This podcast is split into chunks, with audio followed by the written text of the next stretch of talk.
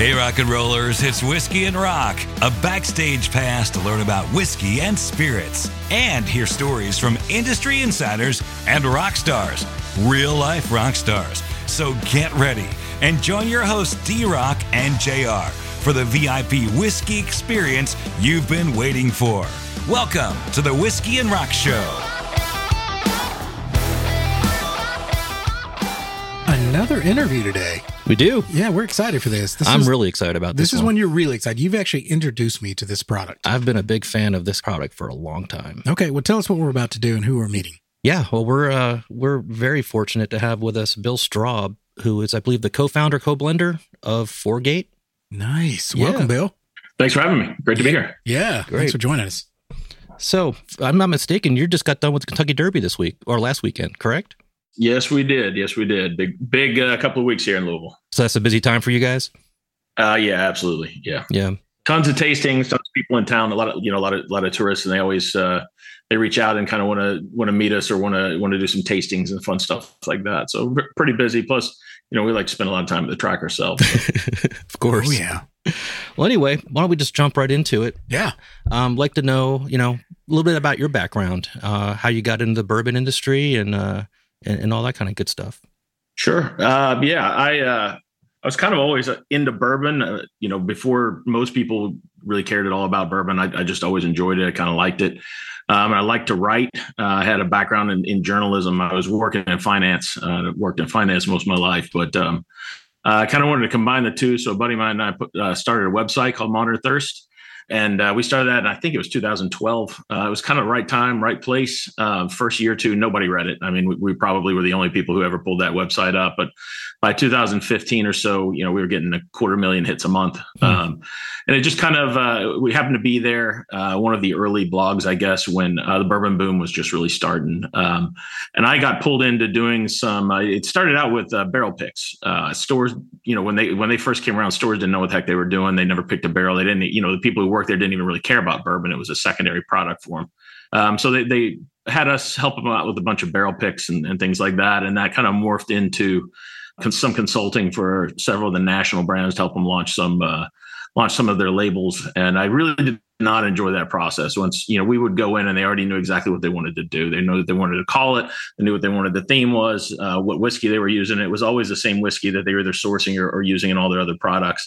But they wanted to make up some weird backstory that just wasn't true. And, and it, you know, one thing about me is um, I, I don't like to, I don't like to present myself as, as something that I'm not. And I always hated that when, when they kind of wanted me to rubber stamp the idea of, you know, this is our granddad's recipe and it harkens back to Prohibition. And I'm going to say, you're using the same stuff you put in every other bottle with a different label on it, you know? Yeah. So, you know, we try to be genuine, try to be authentic. And I had uh, uh, met my business partner, Bob D'Antoni. I had met him, um, probably about a year, year and a half, maybe two years before we started the company. And he introduced me to Calvin Cooperage. I went out to do a story on them, met the, met the, the brothers who owned the, the, the uh, Cooperage, and got to go tour the facility and write a nice article about them. And it, you know, for about a year that pinged around in my head, you, you go into this warehouse and you see all these great barrels, and there'd be four or five of them in a corner, or ten or fifteen.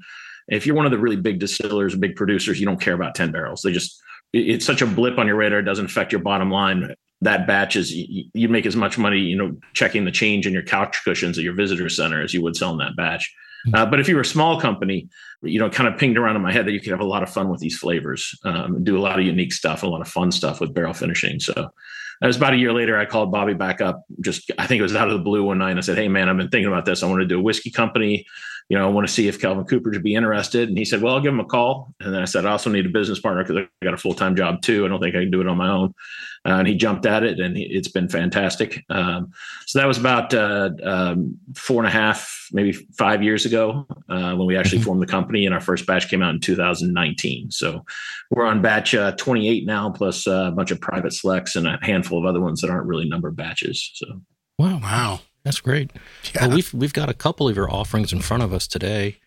Why don't we start with uh, this is batch twenty-three? This is a Barossa Creek. Is that how you say it? That's it. Yeah, and this is a, if I'm not mistaken, this is a, a burr rye. It is. It is a burr rye. So there's uh, two different bourbons in it, and they have the same mash bill, and they're from two different states. One's from Kentucky, one's from Indiana, mm-hmm. and they're um, seventy-five percent corn, twenty-one percent rye, and four percent malted barley, if my math works out. Um, and then the the rise in ninety-five point five from Indiana. Oh, okay. Yeah. So uh, we finished them. We we had had uh, Kelvin had brought these casks over from Australia, and they were uh, Tawny port casks. So Tawny's not quite as sweet as a as a ruby port. It's a little meatier. You, you, uh, if if you actually taste that kind of port wine, it's almost like you can taste the skin of the grapes a little bit more. Mm-hmm. Um, uh, we we finished this in those barrels, and we put it out at barrel proof, and uh, it's about one hundred twenty-one proof. Um, I think this batch came out as, and it's uh, it's been very popular. Our Burrys, we, we call them Brys, B R R Y E. We tried to try to have Burry on the label and found out it was trademarked by the company that actually uses that on their label. So we uh, we said B R R Y E and then trademarked the heck out of that. So that's ours now. Great. Sweet, you could smell that. But yeah, on, yeah. on the nose of this, yeah. I always get I always start out with a mix of citrus and dark red fruits. Yes. Yep. It's so good. And I really like the blend of the whiskeys uh, that went into this. They're they're very, you know, twenty-one percent rye, pretty pretty decent high rye. So you mix that with a ninety-five point five and you, you get a nice spicy, yeah. um, uh, a lot of baking spice, a lot of fruit, a lot of pepper, a lot of citrus, a lot of fun. And then that Tawny port on top of it just kind of rounds it out. Yeah, that port on the back end. That's pretty yeah. awesome. It is just so, I mean, the perfect blend of the spicy and the sweet. It's so good. Is there, when you're when you're doing these types of these blends and these finishes, is there a certain pro- flavor profile you're looking for, or are you just kind of pl- being a mad scientist and hoping for the best? Or it's a little playing around, uh, finding some blends that we really like. Uh, sometimes we actually blend towards a flavor profile if we know what the the finished barrels are long ahead of time. We'll try to blend towards that.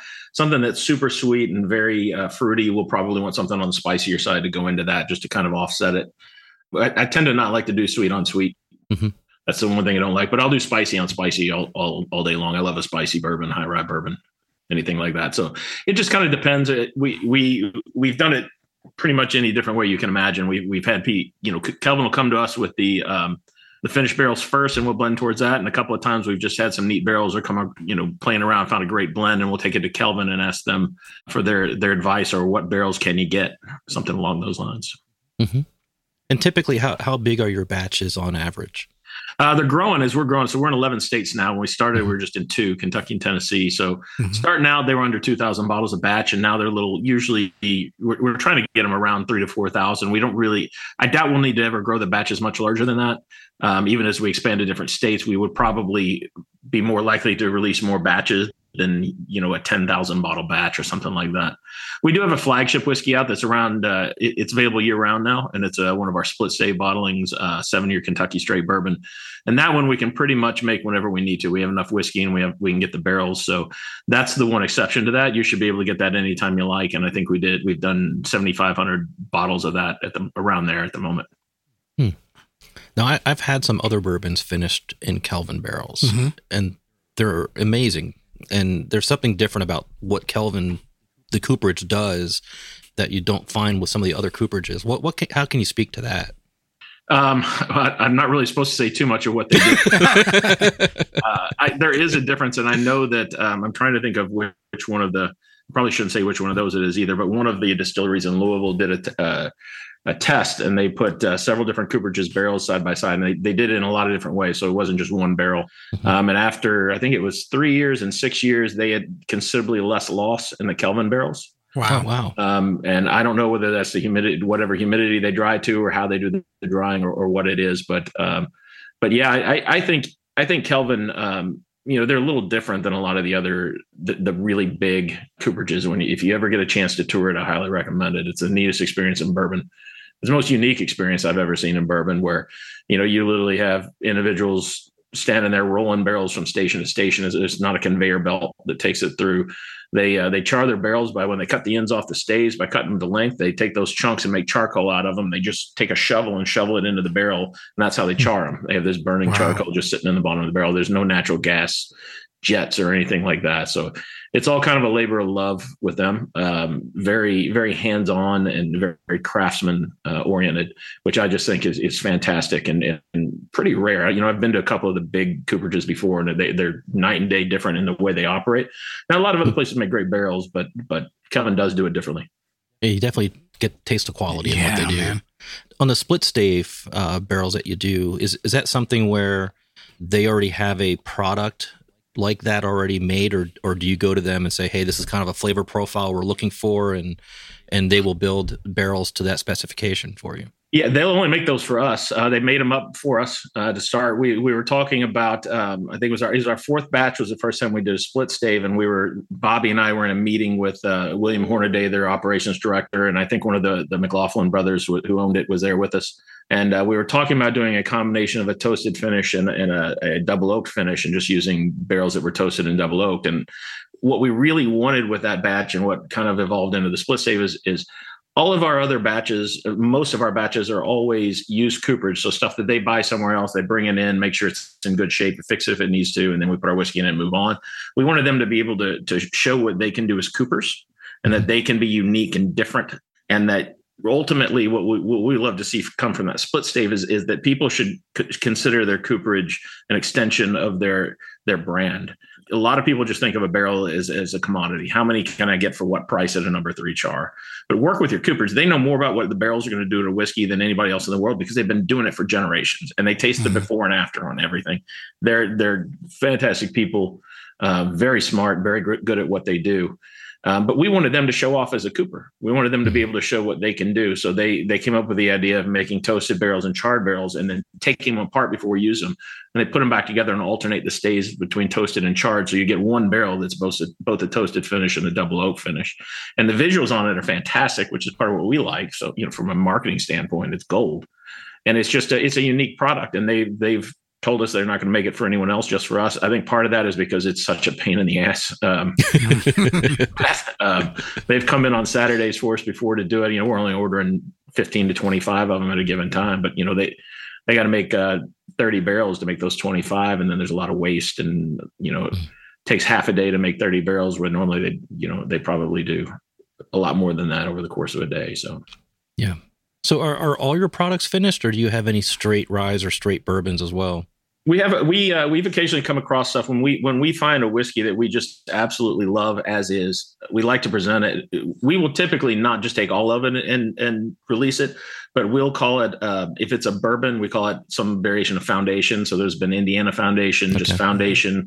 Uh, we're going to have another one coming up called Heritage Foundation, and there was a Tennessee Foundation, and then the ryes have always been River Kelvin Rye. And two reasons we do that. Sometimes we just think the whiskey's so good that people ought to taste it as is. And then sometimes, like for the ryes especially, we had started a series of rye whiskeys, and we wanted people to taste the before and after. Um, mm-hmm. So we had, we had I think, three finished ryes coming out the same time. So we released the River, River Kelvin first. I think it was a seven-year uh, straight rye. And we wanted we wanted people to be able to taste, here's the base product. Now here's what we did with it. Hmm. Yeah. And we do that. We've got We've got another one coming up probably end of this year. Will be a very small release. We did have a fourteen year um, Indiana bourbon that came out at a hazmat proof, but we only got one hundred twenty-nine bottles out of three barrels wow. of that. So uh, that was phenomenal stuff. Um, yeah. we, we couldn't use it for anything else, but usually we'll take, if we do that, we'll take a small portion, release it as, as, as is. And then the rest of it winds up in, in our, our blends. Hmm. Well, let's try this next one that we got in front of us. This is a uh, batch number twenty-five, uh, the Andalusia uh, Key Rye. Andalusia Key Rye. And uh, so uh, Bobby, actually, my partner, names most of our batches. Um, I've, I've done a few of them. I had a bad experience with our second batch and, and just uh, kind of got very, very fed up with dealing with the T T B. Was that the, um, the but, Orange uh, Curacao one? Or, or that was the, the Orange gin? Curacao. Yeah, yeah, it was not supposed to be called Out of Loop Orbit. We had a much better name for that, um, uh, but they wouldn't let us do it. But Andalusia Key Rye. So uh, it, it's a um, seven-year-old straight rye from Indiana. So ninety-five point five. Um, and then we finished those in Spanish. They were originally Spanish Oloroso sherry casks, and then they were used for um, dark rum down in the Florida Keys. There's, we're not allowed to say, um, you know, who distills our stuff or where we get the secondary barrels, but there's only one rum distillery in the Florida Keys, so you could probably figure it out. Right, right. So the name is Andalusia, is the region of Spain where sherry comes from, and then Key is for the Key West. That's where the, the names like that kind of come from. We they either have some sort of inside meaning to us, or they kind of explain a little bit about what's in the in the bottle. Yeah. Uh, but this one, there was uh, there's almost four thousand bottles of this one came out. It's been crazy popular. Uh, this one took me by surprise for how popular it was. This was one hundred fifteen proof. I think this one was. I've got the bottle. I should actually check that before I say yeah. that. Yeah, one hundred fifteen proof. Um, just a really, really good whiskey. You know, when you when you take a rye whiskey and you finish it in, in fortified wine and dark rum, it becomes a much mm. you know, typically rye tends to be a little one-dimensional, a little thin on the palate, and this really is mouth coating and, and very kind of luscious, I guess you would say. Yes, absolutely. What's uh, you said you're in eleven states right now. What's yeah. do you have plans to expand your distribution to other states, or are you looking to kind of keep things lean and mean? No, we'd like to keep expanding states. Um, we're we're looking at a couple of them coming up, and and um, we work with Republic National in all but one state right now, and we have a contract with them to expand uh, nationally with them. So um, they actually give us the direction of where they want us to go. They've called us several times and said, "Hey, we need you in Louisiana," for example. We hadn't planned to expand there, but it, it you know, it, my Bobby uh, went to school in L S U, and his uh, youngest son is a junior at L S U right now. So it basically uh, made his year. Uh, when they called and said, "Come down to come down to Louisiana," and I, he called me and told me that, and I said, "Bobby, there's no way they came to you with that. You had to go and say, I, I want to go to Louisiana." They swear up and down. He swears up and down that it was their idea. So, uh, but they've done that a couple different states, and and we we always follow their lead. They're fantastic partners for us. Um, speak very highly of, of R and D C. They're they're a great company. Uh, but yeah, so we're we're trying to expand. We like to hit the, if it's our choice, we're going to hit the bigger bourbon and whiskey markets first. Uh, we're not in New York, New Jersey yet. We're not in Michigan or Pennsylvania, and those are big markets. Uh, and I'd like those to be relatively soon if possible. We've also tried to avoid the control states, which makes Michigan and Pennsylvania a little dicey compared to the other ones. Uh, but um, apparently they're the easiest of the control states to to work with. So hopefully they'll be in the next next round of expansion. We'd, we'd like to hit two to four states this year. Okay. That's awesome. Great. So what's, what's next? What's coming in the future? I think you said you're up to batch number twenty-eight. Yep. What's uh, coming down the line for you guys? We've got some really cool stuff. We've got a light whiskey that's triple oaked. Um, and that one's probably one of the best tasting, mm. just straight whiskeys that, that we will ever put out. It, it is amazing. Um, when I first tasted it, I thought, gosh, I don't know, maybe we should sell the, the, the whiskey. I don't, I don't really like it as much. And then we put it in a toasted barrel and then back in, into a charred barrel after that. And every time I every time I tasted it, it got better and better and better and better. And, and we're thrilled with that. Uh, w- one reason that we're very excited about that batch is the idea of triple oaking was actually uh, Kelvin McLaughlin was the the the older of the two brothers who owned the company, and he passed away a couple of years ago. It was great, very close friends with Bob D'Antoni. And um, it was kind of, he had always wanted to do a triple oak. We never really felt like we had the right whiskey for it. Um, so we're very happy to be able to put this out now. Um, that'll be coming this year. Um, we've got... Uh, We came across some brandy that, um, you know, the barrels are, the brandy went into the barrels at like thirty, I don't know, thirty years old or something, but the barrels were already fifty years old. Um, and they spent another ten years in it. Um, we've got a, uh, it'll be a fourteen total fourteen years between its original aging and then, and then it's finishing a port finished Kentucky bourbon. Um, that's just fantastic right now. And it's hazmat proof. Uh, one forty-one uh, at the moment, one forty-one, one forty-three, uh, depending on which sample we pull of them. And then we've got a, uh, um, there's a spiced rum, añejo rum that we're finishing a bourbon in, spiced añejo rum mm. barrels. And they are, they are the spiciest, most flavorful rum barrels we've ever smelled. So we're really excited. We, the samples of that are fantastic. Uh, so that's coming out too. And then we'll probably do some, we've got some ten year old straight bourbon. We'll probably release as a Heritage Foundation. They're from two different Heritage distilleries in Kentucky. Um, and then we'll probably at the same time, that'll be a very small release. We'll probably do a uh, ten year rye, um, straight rye release. Are there a certain number of releases you're looking to target each year, or is it just kind of as the product dictates? Well, we like to have about five, but it, it varies because we'll come across whiskey that we just, we like. And it, sometimes the barrels, we can't wait any longer. It, if we want to hold them in tanks, we could do that. But sometimes the barrels dictate that the stuff needs to get rebarreled and moved. And, um, and then sometimes it's the size. Uh, if we say we want, we would like to do five, but one of those batches only yields eleven hundred bottles, we're probably going to do two or three of those eleven hundred bottle batches at once. Uh, different, you know, they'll be different, but, but I, I like the idea of maybe four to five limited batches plus the um, plus the flagship that's out there year round. The splits, Dave. Yeah. Well, this has been great. This has been awesome. Um, how how can people reach you or learn more about Four Gate on the socials and all that sort of good stuff? Uh, well, we're. I mean, you can reach me at Bill at four gate whiskey dot com. That's my email. Um, You can uh, come to our website, four gate whiskey dot com. We're on Twitter and and um, Instagram and Facebook as well. There's a Facebook community uh, for Four Gate, uh, Four Gate Whiskey uh, Company Community, I believe it's called. You can join that. Um, and we're on that all the time, uh, just, you know, sharing news of what's coming out and where we're going to be, kind of fun stuff like that. So that, those are that's probably the best place to get up-to-date information. Fantastic. Yeah, this has been awesome. Yeah, this has been a lot of education. Yep. Can't wait for the new releases and the... to try some of those. Yeah, definitely. Yeah. you've got a couple fans here, so we're we're excited for the new stuff. We do have a few new batches that are still rolling out into markets right now. The distributors have been a little bit slow getting it out. If you know, there's been a lot of turnover in the distributor world in the last uh, last few months. But uh, we're really excited about the Majestic Wood series. The first two that came out was the Mizunura uh, oak finish and a Brazilian Ambarana, and they're crazy good. Uh, and, and then we also just released our Calvin Collaboration Five, which Calvin Collab is our, you know, it's our baby. It was the first release was the the Calvin Collaboration, and it's won all the big awards from Fred Minnick and and uh, Whiskey of the Years, and and it's kind of the one that that does the best for us when we enter it in competitions, and so we're very careful. That's a that's a fantastic one. Great, I know. Uh, I know my store's got one on order. So let, let, let's try it. Yeah, you can also find our whiskey at uh, online. Uh, you can go to um, bourbon outfitter dot com and sealbox dot com. They both carry the product. Uh, they tend to sell out very quickly. They don't. They don't buy quite as much of an allocation as some as the brick and mortar distributors do. But yeah, they're on there too. Awesome. We're working on a couple updates to the website. One of the things that's been requested is uh, being able to click on it and find out what stores in your area actually carry it. Oh, yeah. Mm-hmm. So we're working on that functionality right now. We just brought in a uh, national sales director and then a uh, brand ambassador up in Illinois. And the brand ambassador has a lot of experience building websites. And I did ours, and I'm easily an amateur at that. And he's a pro. So we're letting him, uh, letting him give us some ideas on some neat things we can do that we haven't tried yet. Very good. Yeah, that's awesome. Well, we appreciate your time. Well, thanks so much for having me. Yeah. Yeah. Look forward to the next time we have you on. And until yeah. next time. Yeah. Until next time. Cheers. Right. Cheers. Cheers.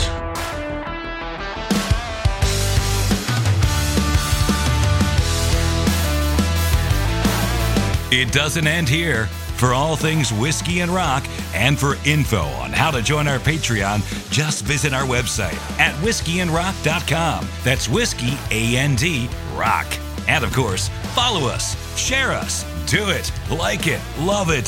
Instagram, Twitter, and Facebook at Whiskey and Rock. Whiskey and Rock is brought to you by Zoom. For more information, go to zoom corp dot com.